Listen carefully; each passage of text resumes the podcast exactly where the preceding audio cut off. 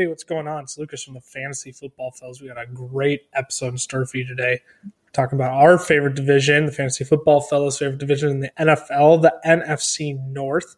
Got a few different segments we're trying out this week. Got a few hot takes throughout here as well. It was fun. This was a fun one to record. So we're super excited to be bringing it to you. Uh, so let's let's get on with it.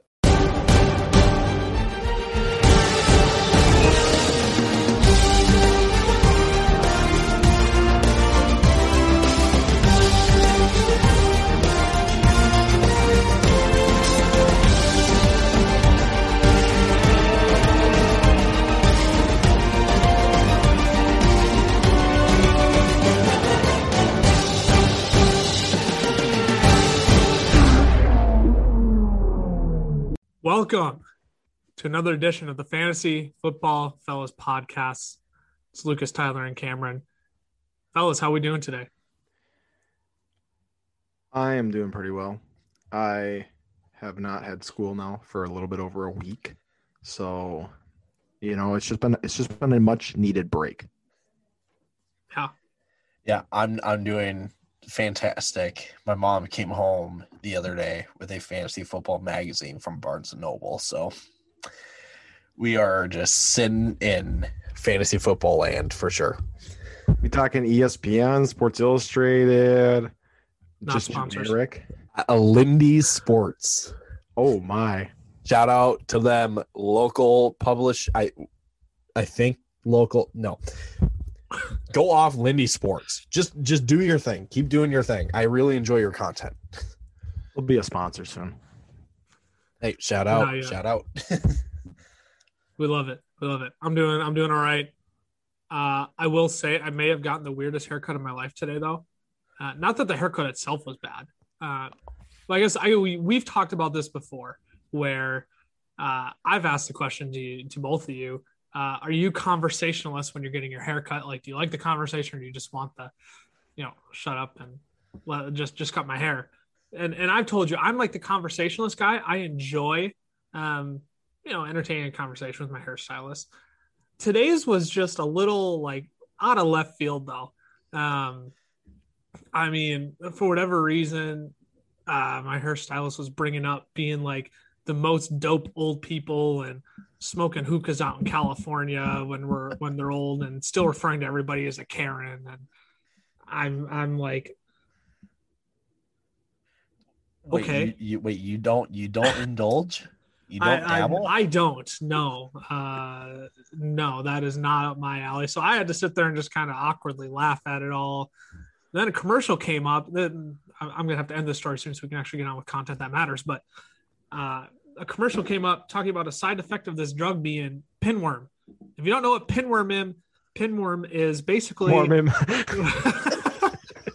I That's can't what it even- I is. You can't can't even talk. get it. I, I can't even get it out.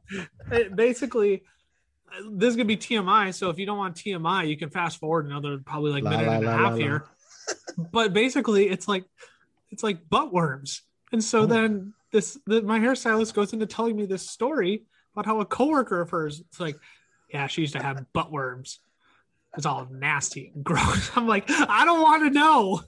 That's why I don't talk. I just sit there quietly. They go, "What's your profession?" Nothing. What's your interest? I don't have any.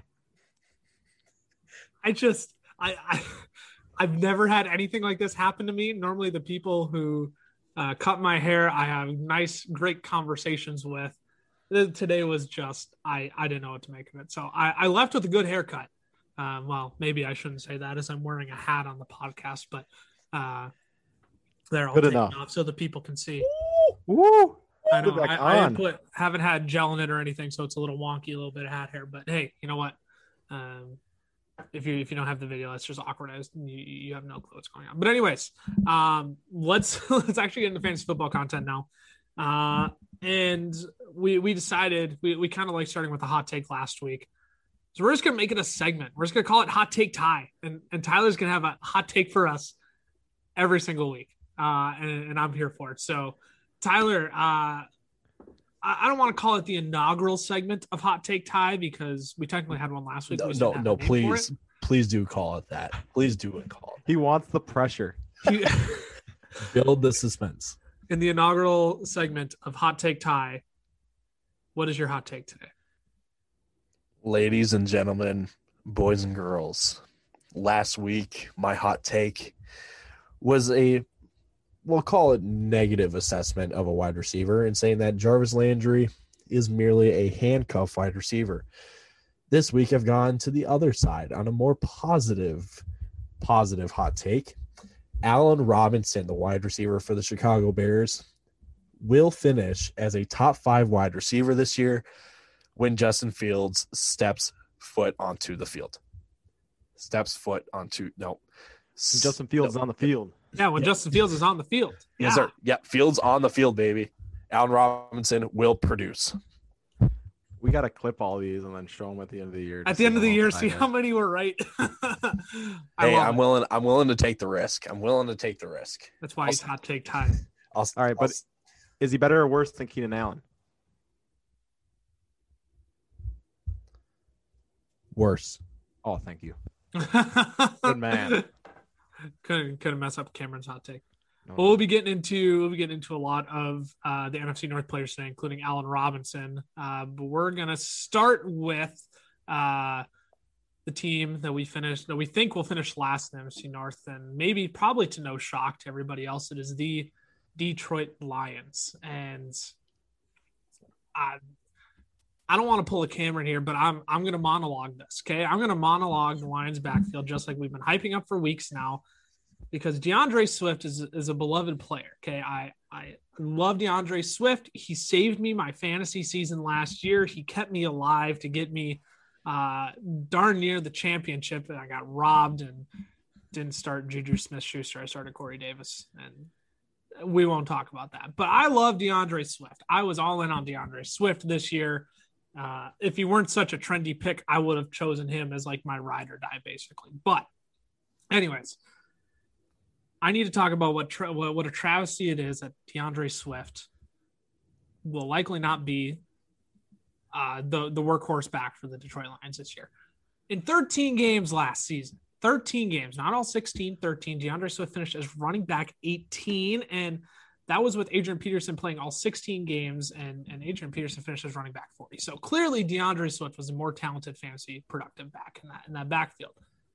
In weeks six through 10 alone, just those five weeks, D'Andre Swift was running back four on five yards an attempt, five yards a rush, on 8.4 yards a reception.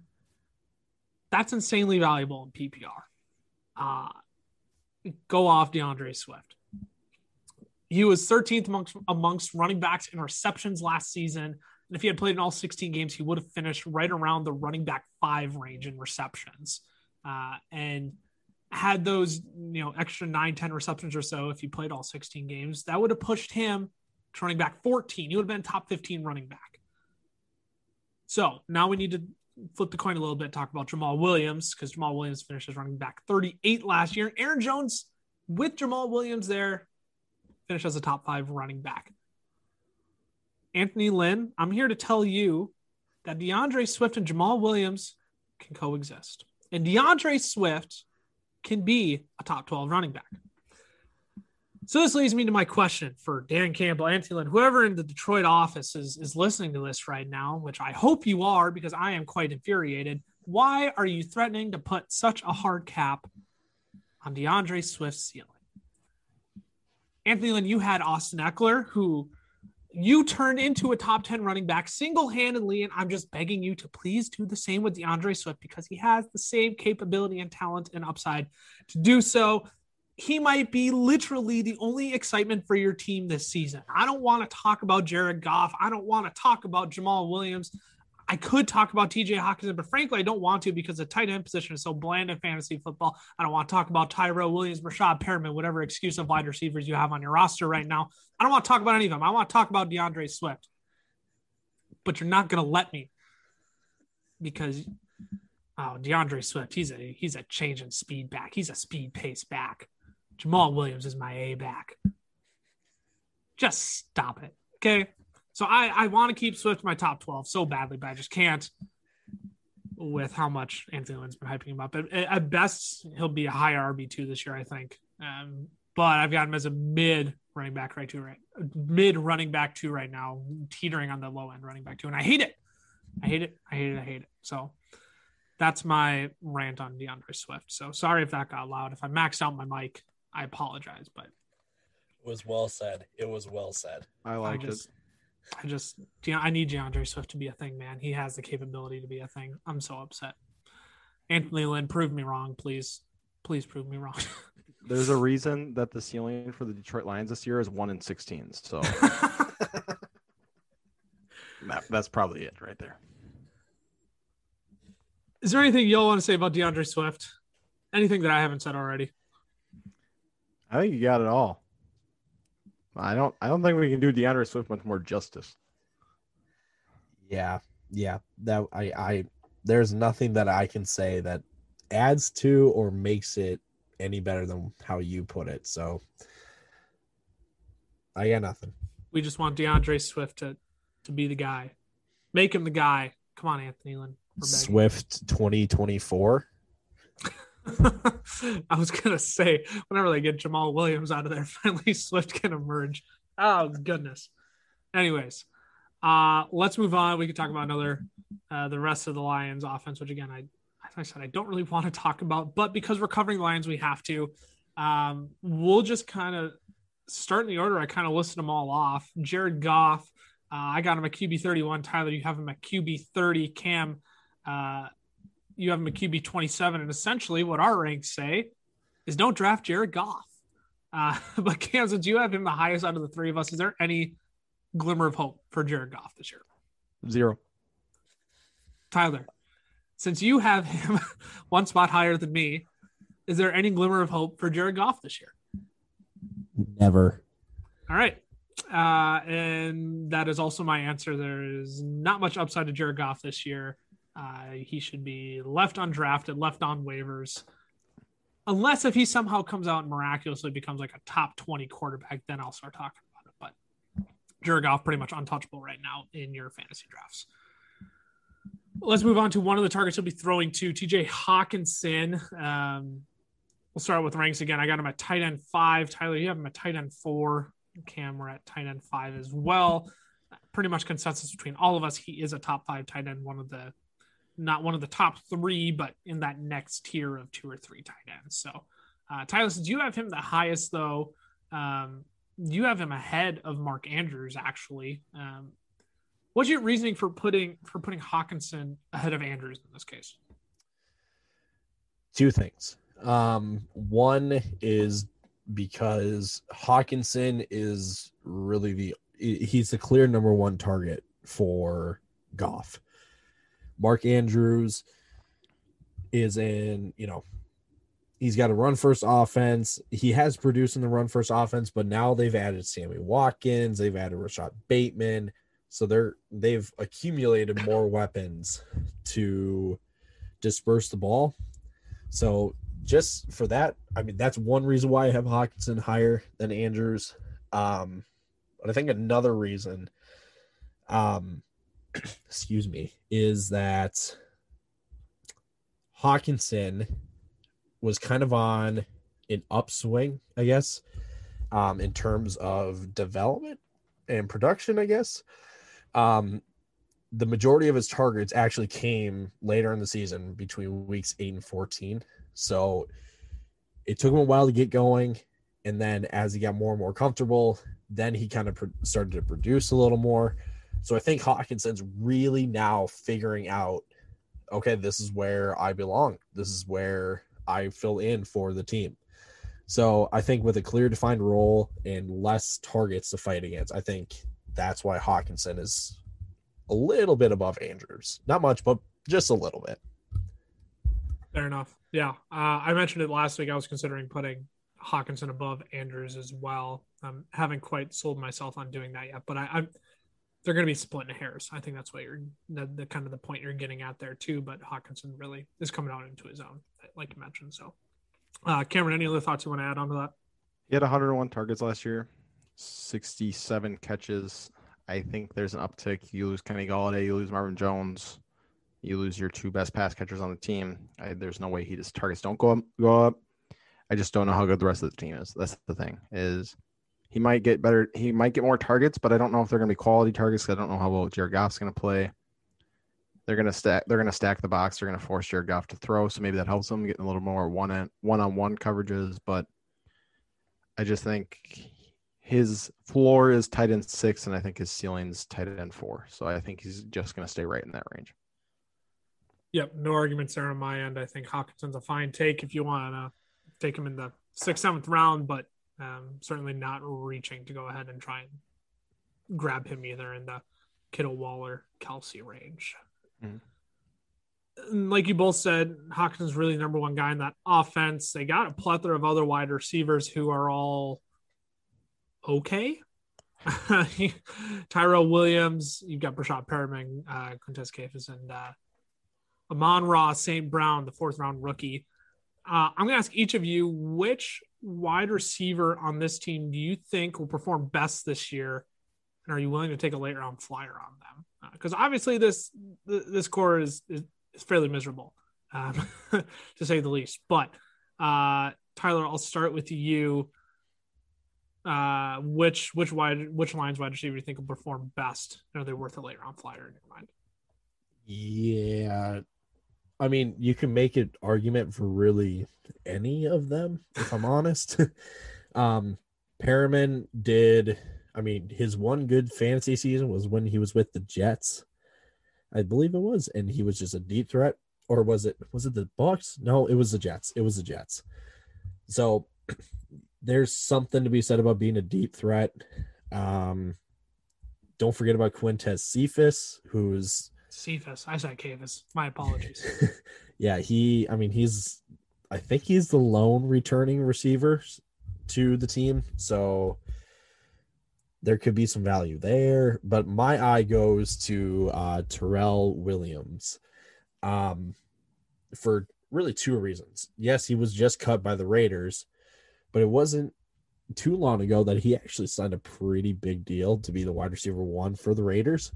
So it's not teams know that he has a shot to produce on the NFL, you know, as a wide receiver one, maybe wide receiver two for an NFL team. And the other thing is that in Williams, uh, his lone 1,000 yard season, that was under Anthony Lynn with the Chargers. So Anthony Lynn clearly trusts Tyrell Williams to some extent um, and yes, this was also because Keenan Allen was hurt and they needed just to get the ball to somebody. So, um, like I said, my eye goes right to Williams. Um, I might take him as like my wide receiver five, maybe if the board is just getting really, really thin. Um, so yeah, he's probably the one guy, but I mean, maybe it's best to just kind of wait a couple weeks just to see how this team plays and see how they play. So, yeah, Cameron, any uh, any wide receivers stick out on your end that you may take a flyer on? I'm gonna go with rookie Amon-Ra St. Brown. I think he's the guy that they're probably gonna be most excited about. Just taking him in this last draft, but like Ty said, I would not take him. I, I'm actually I take that back. I might take him as a late round 13, round 14 guy, round 12, maybe but I would not stretch to take him. If there's nobody else on the board at all, if you're in a 12 man league and you're on your last pick, maybe, but I probably wouldn't take any Lions receivers in the draft. Yeah, and I have no arguments with either of those. Uh, I have my those are the two guys that I would kind of keep an eye on um, if I'm looking for a wide receiver five, or if I don't take a backup QB or tight end. Um, there are definitely guys that I would keep an eye on and would consider at least. But no arguments there. I agree with all that. That Lions wide receiver core is just pretty abysmal this year. So I'm staying away from them um, for the most part. Let's move on to the Chicago Bears now. Team will think we're uh, goodness my ah the team we think is going to finish third in the division. Uh, let's start with a guy we all love here on the podcast the guy represented in hot take Ty's, uh, a hot take today, and that is Allen Robinson. And I still don't think people give this guy enough love in fantasy. Uh, finished as wide receiver nine last season. Uh, and Tyler, you have the closest to him there. I have him at wide receiver 12. You have him at wide receiver 10. Cam also has him at wide receiver 12. Tyler, how likely do you think it is that he slides into the top 10 wide receivers again this year? I think it is a I it is 100% possible. Borderline um buy it, you know, buy some stock in it, whatever. Um I think I think Allen Robinson will have a Keenan Allen type season like Allen did last year where um the vet will kind of look his way first just because steady hands and then when the rookie comes in, the rookie will say, Oh, I know this guy can get open and he can make some plays, right? So I think Fields then starts to look Robinson's way a little bit more than Dalton. Um, so yeah, I think I think it is definitely definitely possible and more likely than not that he finishes a top 10 wide receiver in fantasy this year. Yeah, Cam, what are your thoughts on Allen Robinson? Anything? I really like him. He, you look at these last two years, he's had probably bottom third of the league quarterback play, and yet he's still finished with 150 targets both seasons, about 100 receptions, at least six touchdowns, and about 1,200 yards. So if Andy Dalton and Justin Fields can figure out how to play slightly below average, I think he's going to be pretty, going to be just fine, and probably just like Ty is saying, creeping in on that wide receiver 10. He's a guy that's proved, I think he was number one in contested catches last year. There were times where Mitch Trubisky would throw it like 15 yards past him and he'd find a way to get it. It was just unreal to see some of the catches that he made. He, Mitch Trubisky would chuck it up in quadruple coverage and Allen Robinson would come down with it. So you know he's going to get catches. You know he's going to be open. It doesn't really matter who's throwing the ball as long as they can get in the air. It's going to get in his hands. Yeah, don't disagree with any of that. I think I've said that on almost everything. You y'all have really covered pretty much all the content well up to this point. I'm I'm a big Allen Robinson believer, uh, big Allen Robinson fan.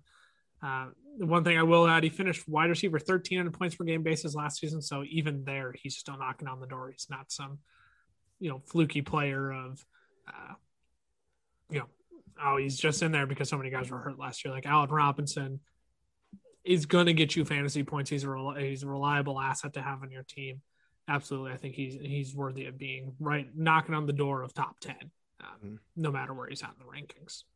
Yeah. So maybe it's worth Cameron. You kind of touched on. Maybe it's worth talking about the QBs that are going to be throwing him the ball. And I say QBs because that QB room, Chicago is uh something else right now and i think based on based on our rankings we all have differing opinions of it and i need to change my rankings after today now based on news that came out but we'll get to that in a little bit um Cam, I'll just kick it right back to you. What do you make of the Bears QB situation right now? I don't think Andy Dalton lasts the season. He's not a he's not a starting quarterback anymore. I think he kind of proved that with Dallas. That was that was a division last year in Dallas. Like I, understand that he was hurt for multiple weeks, but in the games that he played, like he had he did not play great teams down in Dallas when he was starting down there. And they had a they have a really good offense in Dallas, and they were not putting up points. And I just think that he's kind of proven that he's just not not starting quarterback anymore. So I think you trade up to get Fields at 10. There's no way you aren't looking for any opportunity to put in the game. You know, like Lucas said, there was news that came out. Lucas, are you okay if I share this or am I go for it? Yep, be my guest. Um, I just wanted to make sure I didn't want to like have you really upset at me later because I stole your thunder. but uh, you, that's uh, in case you're wondering, that's how we are in this podcast. We're extremely petty with each other. So um, that was a total joke. I'm sorry. That was really awful. Uh, but uh, I just think that you trade up to get him. You know that Dalton's not going to be your future. You're going to give him any every opportunity. Uh, going back, this was why I said that whole thing is because Matt Nagy said that there is no way that Justin Fields is starting week one. He did not say there's no way he's starting week two. So I just think that Andy Dalton is safe for week one, but any week after that, I, I really think Fields is going to be in there at some point. Andy Dalton is our starter. Justin is our number two. And We are going to stick with this plan. You just got to trust the plan. Okay, Matt Nagy, until you realize Andy yeah. Dalton is a QB one. Tyler, what are your uh, what are your thoughts? Uh, does Justin Fields get on the field this year? Uh, and if he does, where does he fall in your rankings? Yeah, real quick. All that I'll say about Matt Nagy is if you um if you have to phrase your plan to like phase Justin Fields into a game by saying that Andy Dalton is your week one starter, you should not be an NFL head coach. I'm just gonna say it. That's just that's just be that I get you want to phase Fields into your offense, but don't say it like that. Um anyway, I think Fields sees the field. Um probably around let's see that week five or six range. Um, I'm trying to remember last year because they had Trubisky start the season and then they yanked him in the middle of week three, and then Foles started for four weeks or so, and then he got hurt, and then Trubisky had to go back in. So they're not afraid to pull quarterbacks.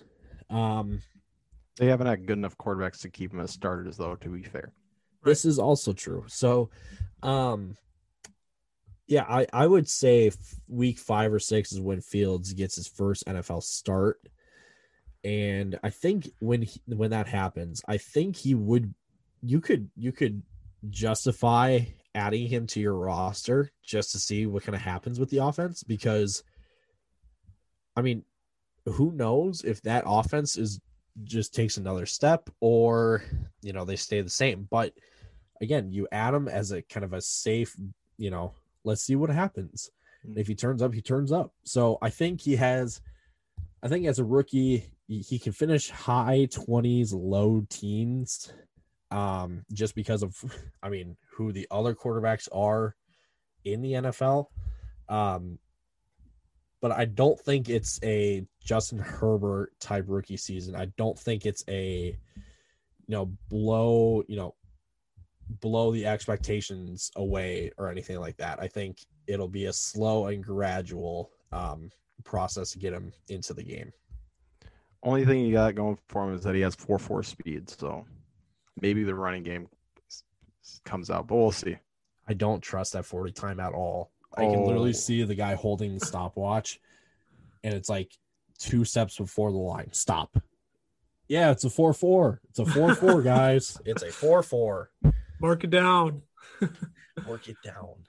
Yeah, uh, don't disagree with any of that for what, like the fifth time this podcast. Uh, as I said, I need to change my rankings. Uh, I haven't changed them, or my QB rankings at least, since uh, Nagy came out and said that Andy Dalton is a starter today. I have Justin Fields at QB 25, I believe. So uh, looks like I need to make a change uh, and figure out where to slot Andy Dalton in my late 20s um, and adjust QBs from there. So Mhm. sounds like we're all kind of in the same boat.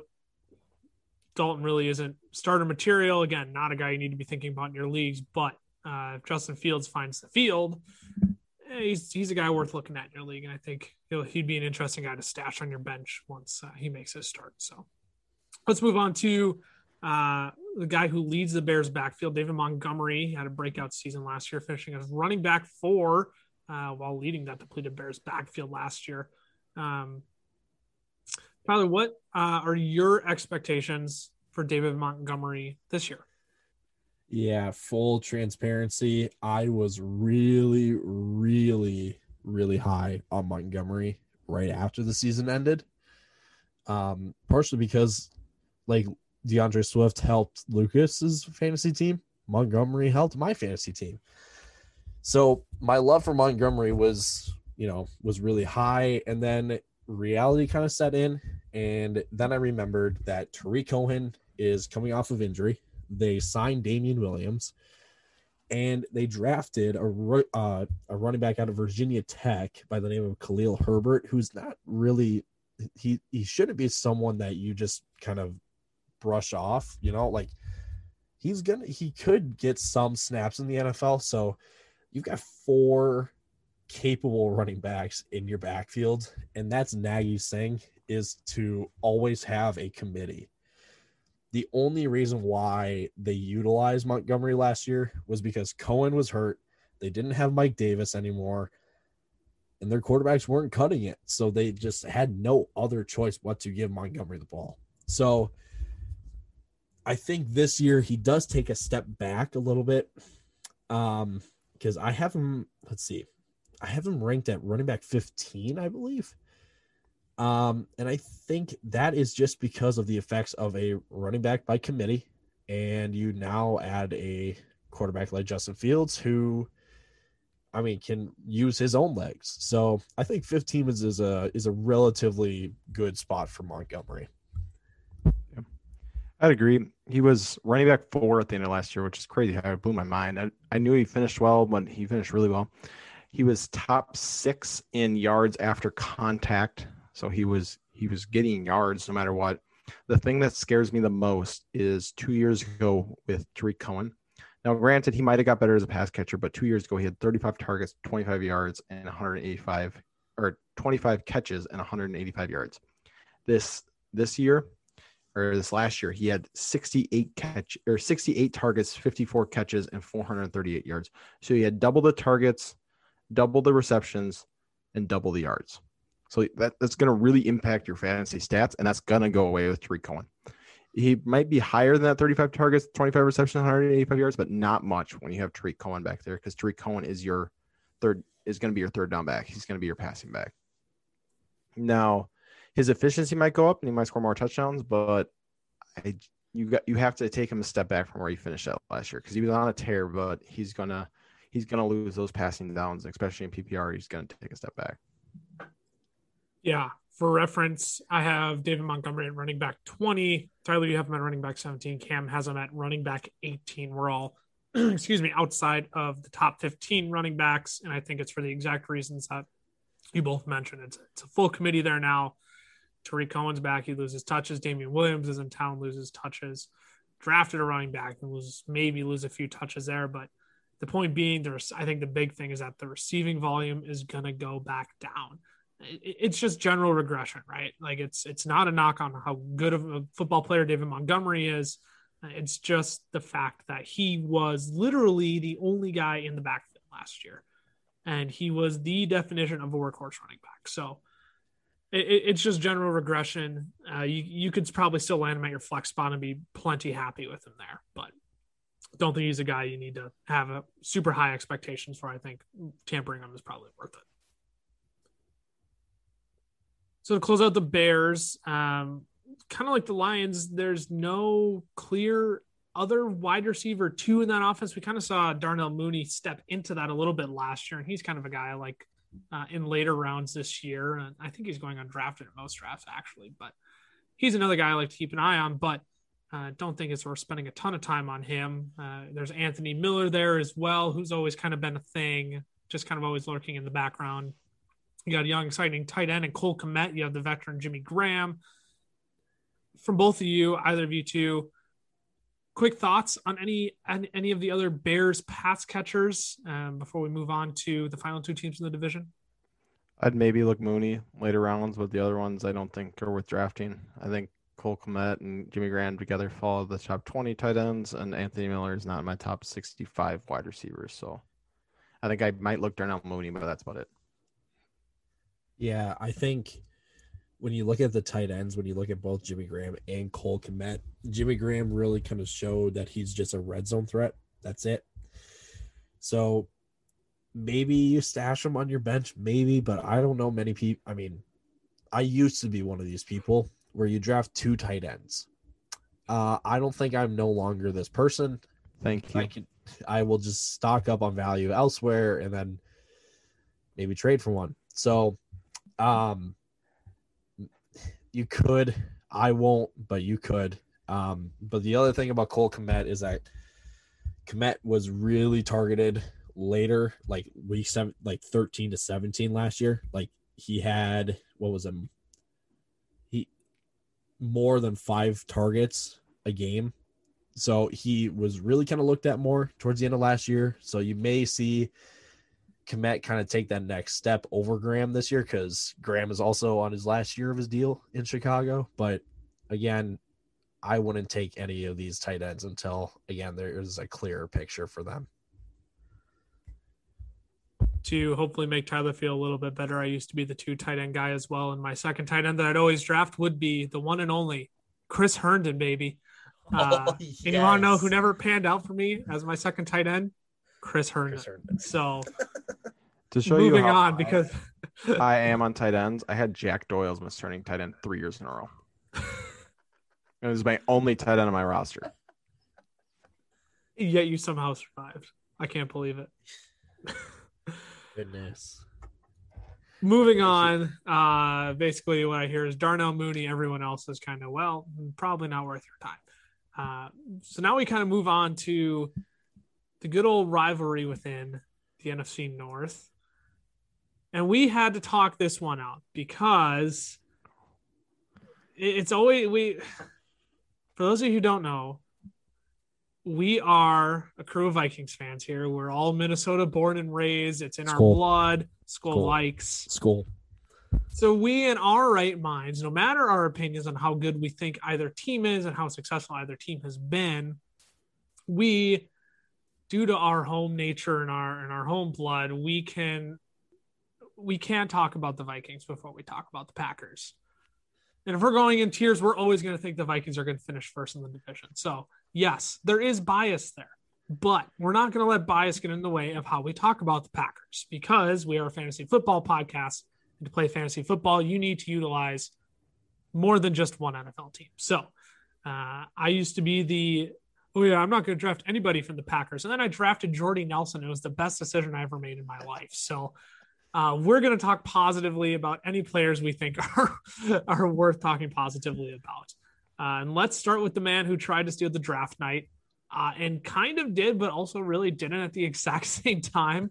Uh, and that and that's Aaron Rodgers. Uh, came back strong last season.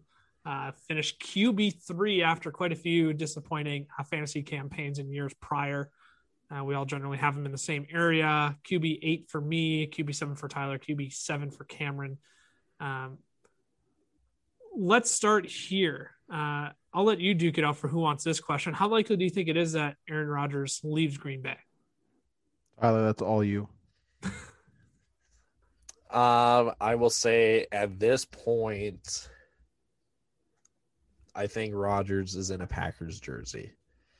Um, I just, I've never seen a, a deal that comes together so, so quick for a franchise future Hall of Fame quarterback. It just doesn't happen. It takes time.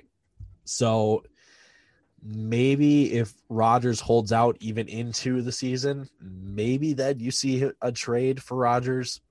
I I I, I go back to all the times he was on the Pat McAfee show and really anywhere else that he did interviews, you saw a difference in how he talked about football, and you really kind of saw exactly what he said that he just loves the game of football.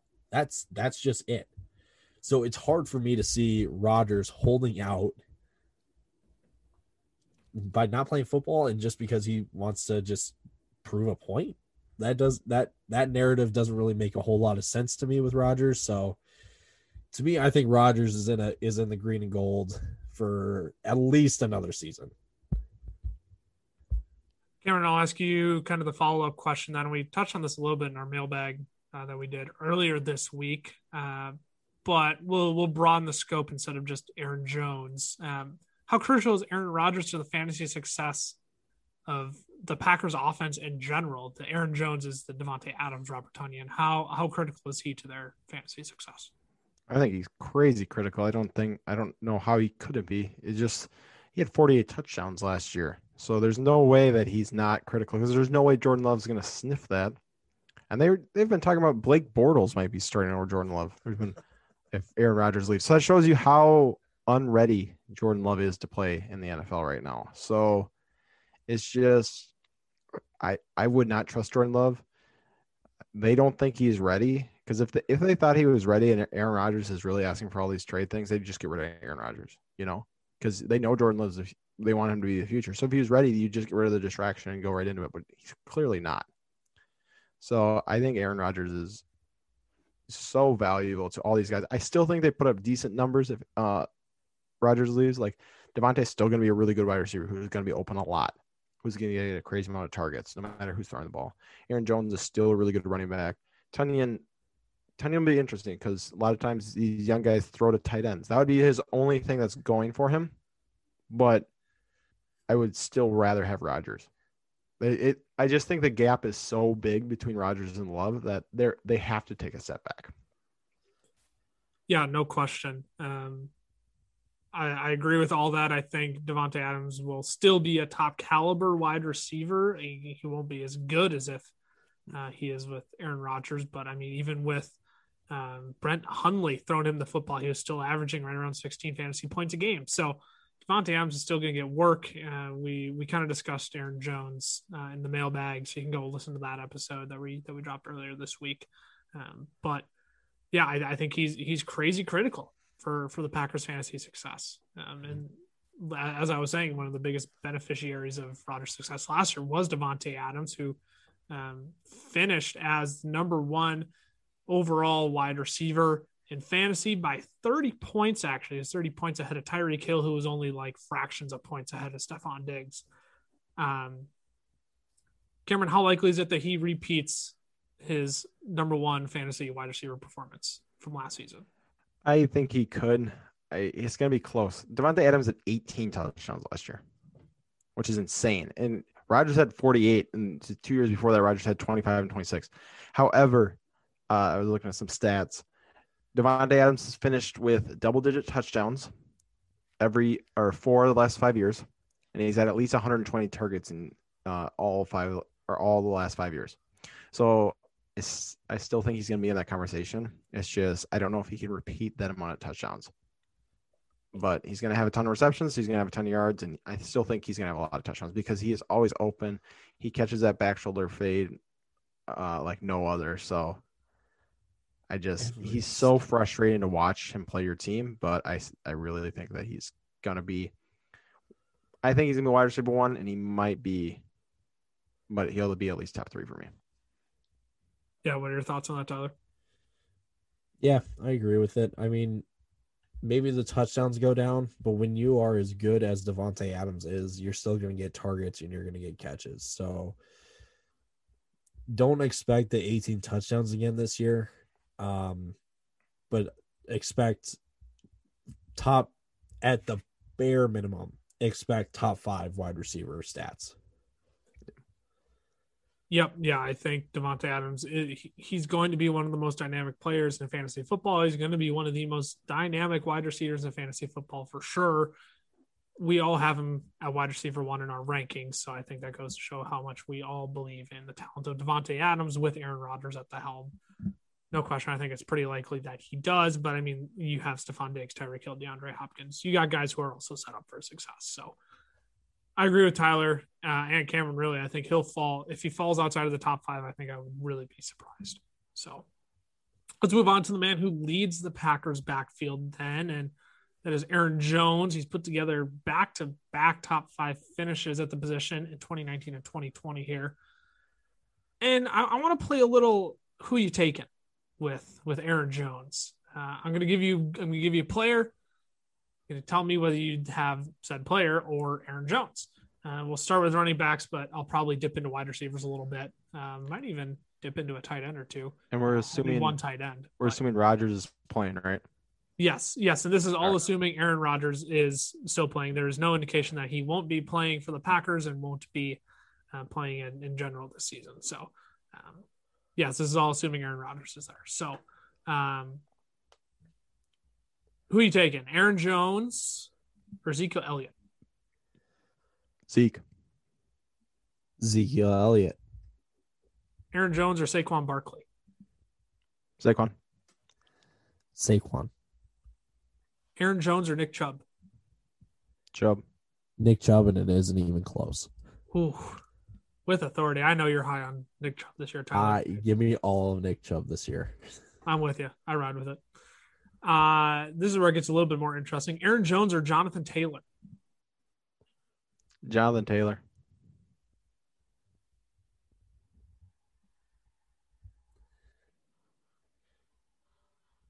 He's thinking hard. Man. He's thinking hard.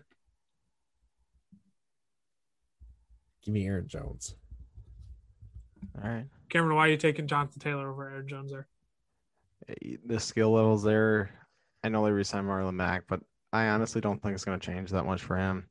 He was on a tear last year. I mean, he's putting up like 150 yards a game. He's ridiculous, No. and I just think that he's going to keep that up. I don't, I don't see why he wouldn't. So, I think the skill levels there, they they fall in love with him, and that offensive line is still ridiculous. So I'm taking Jonathan Taylor.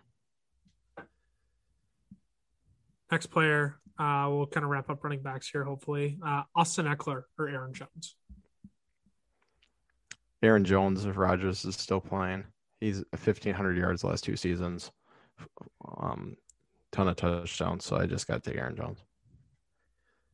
Yeah, I'll take Aaron Jones too. Um, It's close Oh, though. yeah, it's close. I'm not. I'm, I'm little, little cautious. Little suit. I'm a little stitious on uh, on Ekeler this year, just with a defensive head coach and a new offensive coordinator. I still think he'll produce, but I'm just. A, I'm a little stitious. That's all. That's all. Uh, so now I'm guessing we're getting in the range where maybe we start to tilt towards Aaron Jones a little bit more. Cam Akers or Aaron Jones. Oh, I'm taking Aaron Jones all day in that one. Aaron Jones. See, so this is where we can really tell it starts to fall off then because Cam Akers in most fantasy drafts is right after Austin Ekeler or Aaron Jones in here. So if you're taking Aaron Jones before any of those guys, man, you got to make sure you jump on those running backs early then. Uh, and, and Cameron, just for you, I, I have to, I thought you I- I- skipped him. I know you, you were going to ask if I skipped him, Aaron Jones or Cameron's man of the hour, Joe Mixon. Aaron Jones. I'm still take. I'm. I love Joe Mixon, but if I'm if because I'm taking right here, I'm taking Aaron Jones at the the turn. You know, so I'm taking him probably end of the first, beginning of the second. If I'm taking a guy right there, he needs to be for sure. He needs to be a guy with whose ceiling is super high, and I think Aaron Jones has a higher ceiling than Joe Mixon does. I think they could. I I still think Mixon's going to have a great year, but I I just I trust the Green Bay offense more than the Bengals offense. That's what it comes to. I like Joe Mixon more, but I trust the Green Bay offense more than the Bengals offense. Well, I mean, we. Uh, I, I'm I'm not going to fault you there. See, Tyler's laughing a little bit. I'm not going to fault you there though, because we've seen Aaron Jones finish as a top two running back in fantasy. Yes.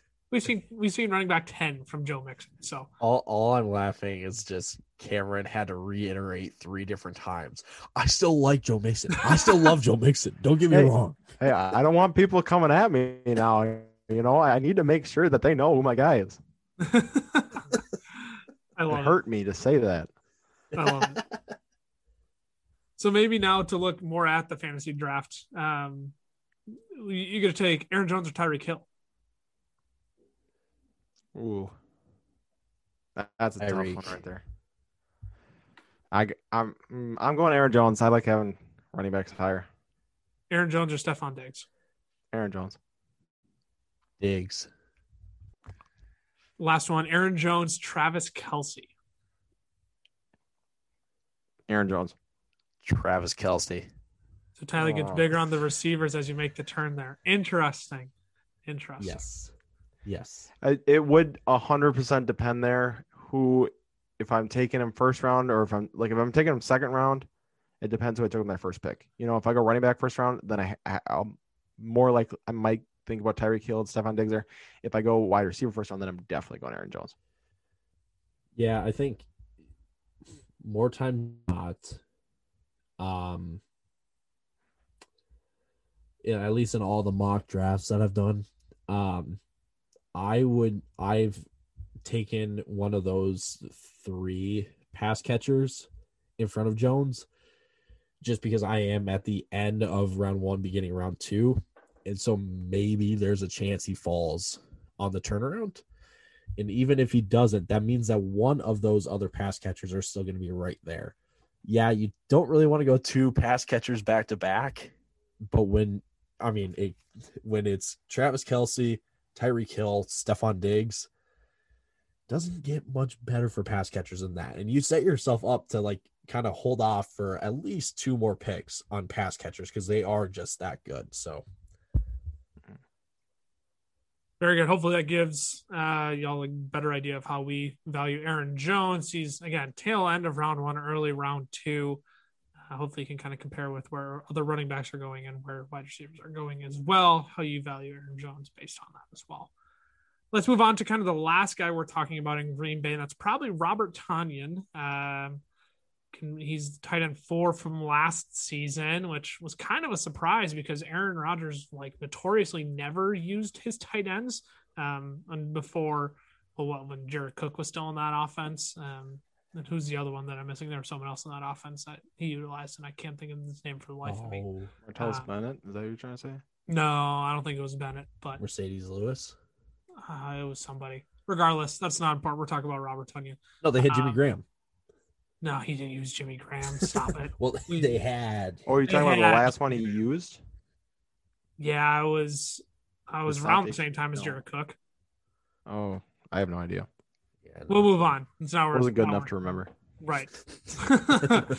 um, but anyways, Tony kind of kind of became this commodity considering how thin the tight end pickings are in fantasy. Um, currently, I have him at tight end eleven. Tyler, you have him at tight end nine. Cameron has him at tight end eleven. Why do we think Robert Tonyan isn't in for a top top?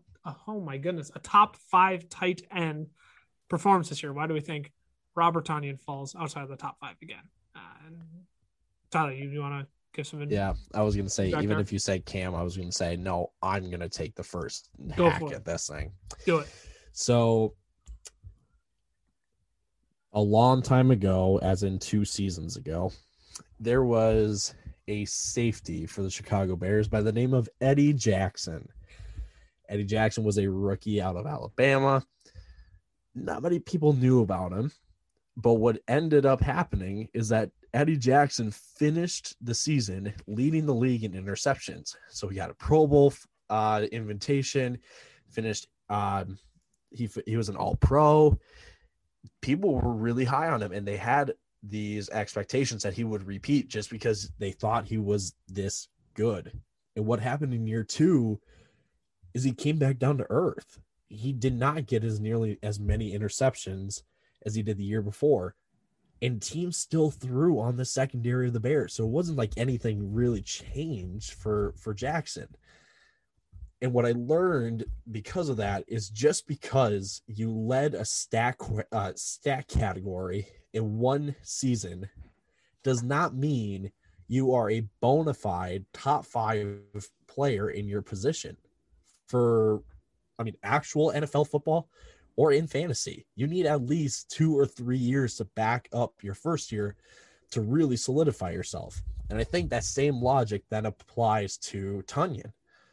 Tonyan showed up out of nowhere. And yeah, he was great last year. But again, the logic that just because you were tied for first in touchdowns does not mean you are a top five player in your position. I I do not I mean, we've said it already that you have Travis Kelce, Darren Waller, George Kittle, TJ Hockenson, Mark Andrews if you think that Robert Tonyan deserves to make it into that five, please tell me who drops out of that list and why. And I guarantee you, the only people that will say that Tonyan makes that list are Packer fans because they're like, he's just he he's a goofball, man. Like he he just he's got this energy to him, and he just catches touchdowns. Sends positive vibes. Positive vibes, baby. I do not buy any of that. That doesn't do you any good for fantasy. Please prove me wrong, but I don't expect him to be this top five tight end that everyone thinks he could be. So I he's too touchdown dependent, so I don't trust him. Rodgers threw 48 touchdowns after throwing 26 and 25 the two years before. So I don't think Rodgers beats that much, so I don't think Tonyan gets that many touchdowns. That's just kind of where I stand. Well, let's move on from the Packers. We'll move on to our hometown team, better. the fantasy like- football fellas. I like this better. team, the Minnesota Vikings. Unfortunately, due to time, we're gonna have to clip through this a little bit quicker than we'd probably like to. So uh, instead of taking time for later. everybody to answer the question, um, we'll I'll give uh, one person the opportunity to answer the question. We'll just have to All right. move on. But I think I think we all carried the very same opinions, and based on our rankings, it's we all Yep. actually well, except for two players, but we'll get into that. Um, with the rookie sensation from last season. Justin Jefferson finished as wide receiver six, was only seven points behind Calvin Ridley and 13 and a half behind DeAndre Hopkins. Cam, you think we get a repeat season uh, from Justin Jefferson again? Yeah, if you took Justin Jefferson's, if you took off those first two games, you averaged out, and then you averaged it out over 17 games. He's on pace for 100 catches, 1,615 yards, and eight and a half touchdowns. That's what he would be over 17 games. That's pretty stinking good. I, you always got to worry about a sophomore slump or a sophomore regression. He was just such a special talent last year, though, that I just don't think you're gonna see that. He wasn't touchdown dependent, which is awesome. He got, he caught the ball 88 times, so it's not like he was just one hit wonder. Like he caught the ball 88 times. So I, th- I, I gotta, I would assume that he's gonna stick around and he's gonna be a special talent for a long time. I think he's gonna be a top 10 wide receiver for the rest of his prime. So I, I don't see him not repeating. Yep. This offense has only gotten better. Yeah, for reference, I have my wide receiver 10. Tyler has my wide receiver 9. Cam has my wide receiver 8. Top 10 wide receiver. Don't think there's much else you need to to really chew on there. Uh, we'll flip to the other side of the field then with Adam Thielen, finished as wide receiver 10 last season and is actually uh, finished inside the top 10 three of the past four seasons for the Vikings, which I didn't realize until I looked that up today. Uh, Tyler, how likely is it that Thielen finishes as a top 10 wide receiver for the fourth time in the past five years. I really hope he does, but I I I think the chances are even more slim than they are in the past. Um, partially because there are other receivers like I mean Allen Robinson, Amari Cooper, Terry McLaurin. Those are guys that I can see finishing in the top 10 ahead of Thielen. Not to say that they will, but I can see them finishing before Thielen. Um, and I think last year we really kind of saw the role that, I mean, the Kubiaks. Can I say that just because Clint's now the new OC? That's kind of the role that they have for Thielen is the the red zone threat, right? The the guy that can get open in the end zone, and then maybe he's good for like four or five catches trying to get up the field um, but it seemed like that was Jefferson's role was to be that guy to catch it out in space and to pick up yards, you know, as you're going down the field. So I I have him at wide receiver 15, which I still think is admirable. He's definitely still a wide receiver too. Um, but I just don't think wide receiver 10 is or higher is something that could be achieved this year. Yeah, he had 14 touchdowns last year. It's gonna be pretty hard to repeat. Yeah, Yeah, just a little bit. Just a little bit. Yeah, I think that was the big thing was a touchdown dependency. And Tyler, you said it too. There's a handful of guys that I think probably because they're healthy again this year, finish ahead of him. Michael Thomas, Terry McLaurin, Amari Cooper, Julio Jones. Between QBs being healthy or them being healthy again, there's uh, those are guys who I may or may not take ahead of Thielen. But uh, I've got him at 18, wide receiver 18, Tyler at 15, Cameron at 16. So again, all in the same range, but probably not another top 10 performance in line for Adam Thielen. Let's move on to uh, one of the more dy- probably arguably one of the most dynamic runners in the NFL, uh, Dalvin Cook. I, am going to be honest. We don't probably don't need to spend much time on why he's worth one of your first two picks in fantasy drafts. Uh, so I, I, want to tackle this from a different angle. Cameron, how likely is it that Dalvin finishes outside of the top three running backs, and what would it take for that to happen? Someone else would have to go play unbelievable. Uh, you need two someone else to play unbelievable, and he would need to get hurt. This man had 25 touches a game last year, 1,900 scrimmage yards, and 17 touchdowns. And the offensive line got better, and the defense got better. So the touches probably will stay the same, maybe even go up because they're going to be playing from their defense is going to be much better. That's the way Zimmer likes to run the offense, and he, his efficiency is going to go up, which is going to be crazy because it was already so high. So, I something crazy would have to happen for him to drop out of the top three. Yeah. Any additional thoughts on that, Tyler? No, I mean, there's you gotta you're almost forcing an argument that Dalvin Cook falls outside of the top three. So you're really stretching it to push him outside of top three. Yeah, he's he's gonna finish top three for sure. Yeah, no grapes there same thing. We have consensus running back two here. We all have him slotted behind Christian McCaffrey, running back one. Uh, should be a Sherlock pick is your number two pick in drafts this year. And even I. I will say this real Go quick ahead. too. Even if Cook gets hurt, no one is going to say that Cook in number two was a bad pick. Exactly. No one will say that. Nobody will.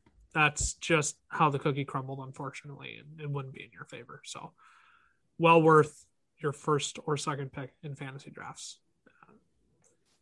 Let's move on to Kirk Cousins, man of the helm, Mister. We want to be prime time so badly, uh, but he has sneaky good fantasy season last year. He finished as QB eleven, and you both have Kirk a few spots higher than I do. Actually, I have him at QB seventeen.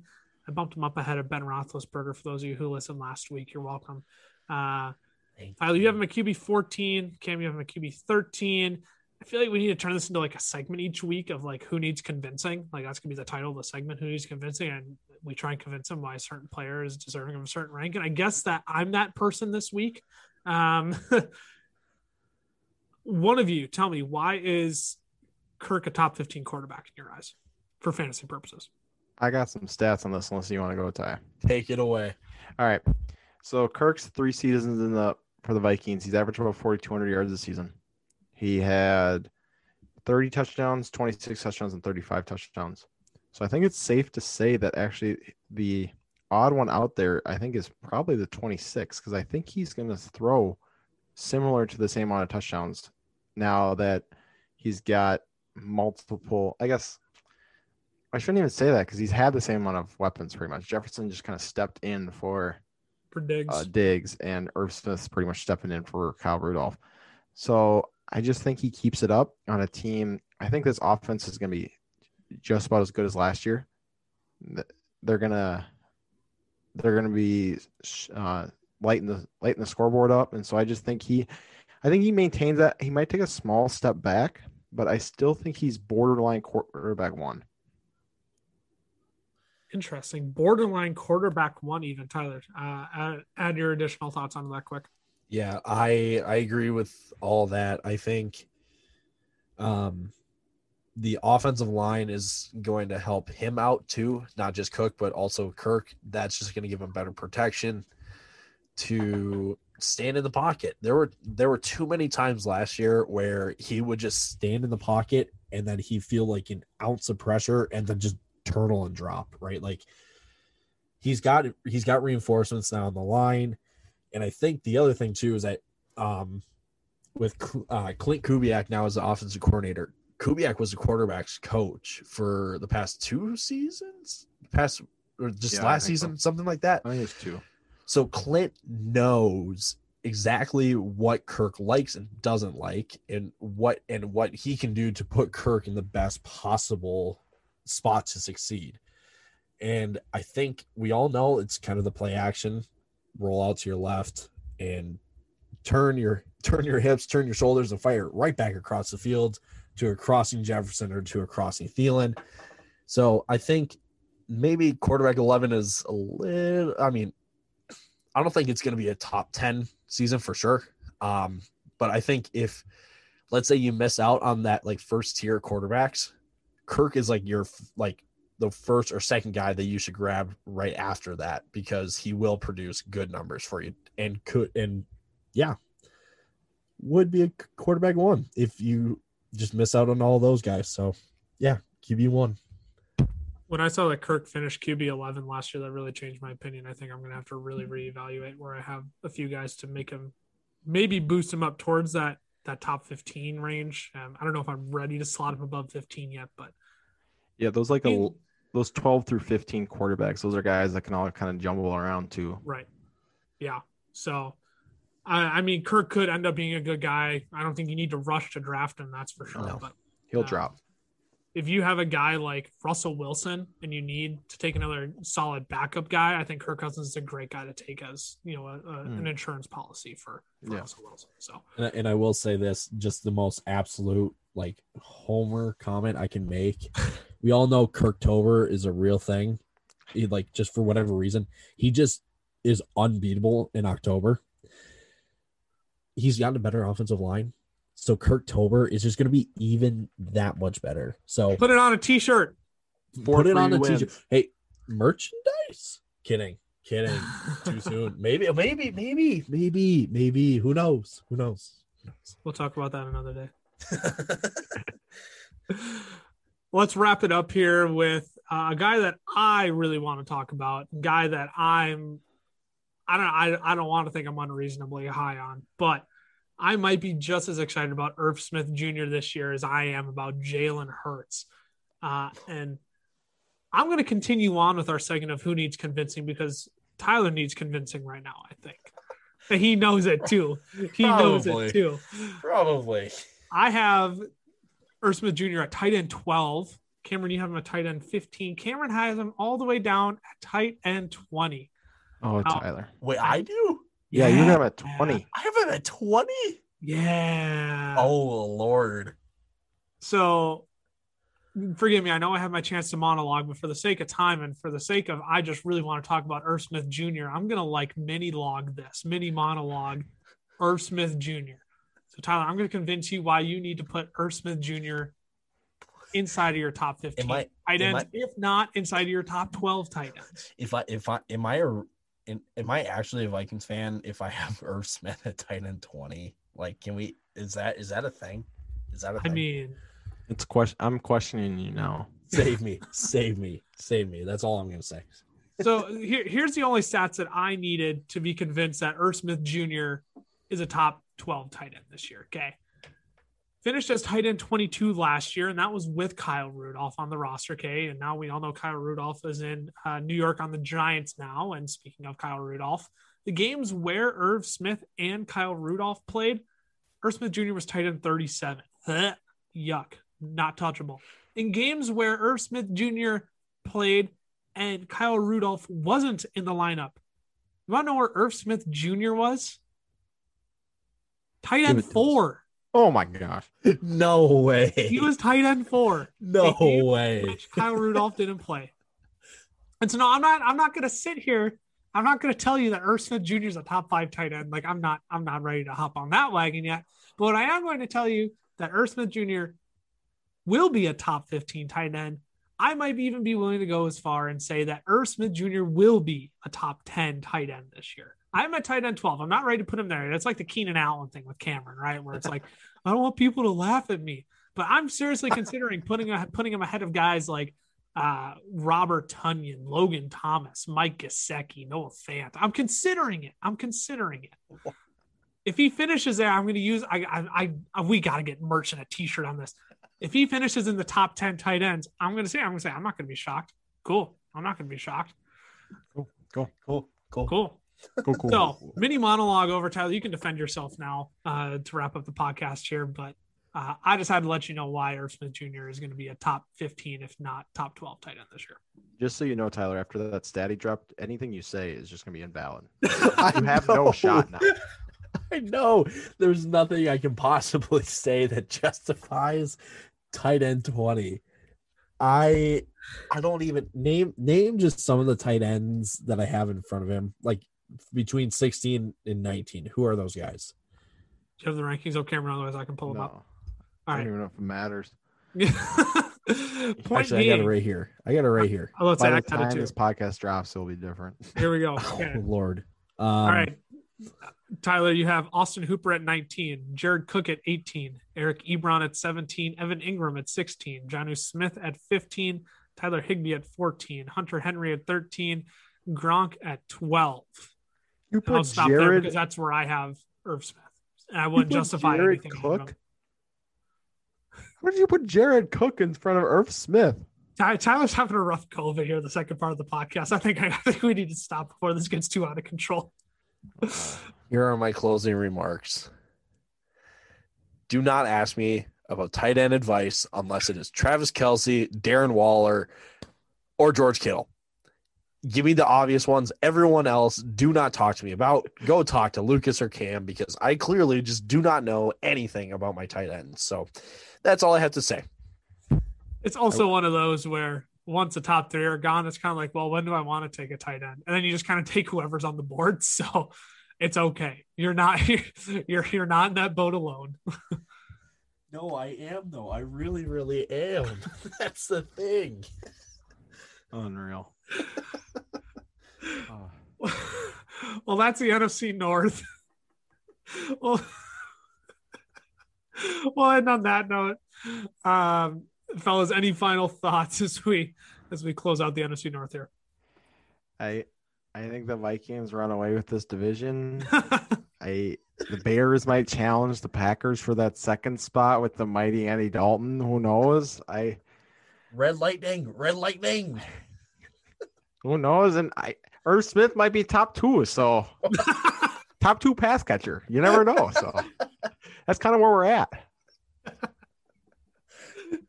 Not anything from you. Um, please, please still tune in for hot take Ty segments. I will just not talk about tight ends. That's all. But, yep. Just I won't talk about tight ends on my hot takes. That's all. You heard it here first. No hot takes on tight ends from Hot Take Ty. thanks for t- oh, thanks for tuning in, listening to uh, another division breakdown in the NFC North. Go ahead and follow us on social media. FF Fellas on Twitter, the FF Fellas on Instagram, Fantasy Football Fellas on YouTube, Facebook, and TikTok. Man, that was fun. Uh, come back for another another fun banter filled episode next week. Uh, we're looking forward to it. Make sure to drop your questions as low as, as low as well uh, down below in the comments if you're on YouTube, or uh, feel free to post them in any social media posts as well for our mailbag series that we are starting. Thanks again for listening. Thanks for tuning in, hanging out with us today with the Three Stooges, just being dudes. We are the fantasy football fellas. Deuces. Deuces. Deuces.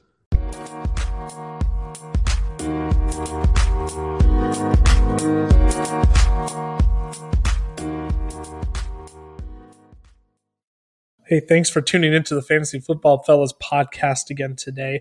Make sure to subscribe so you don't miss out on any of our weekly content, especially now that we've got that mailbag series going. We're really excited for that.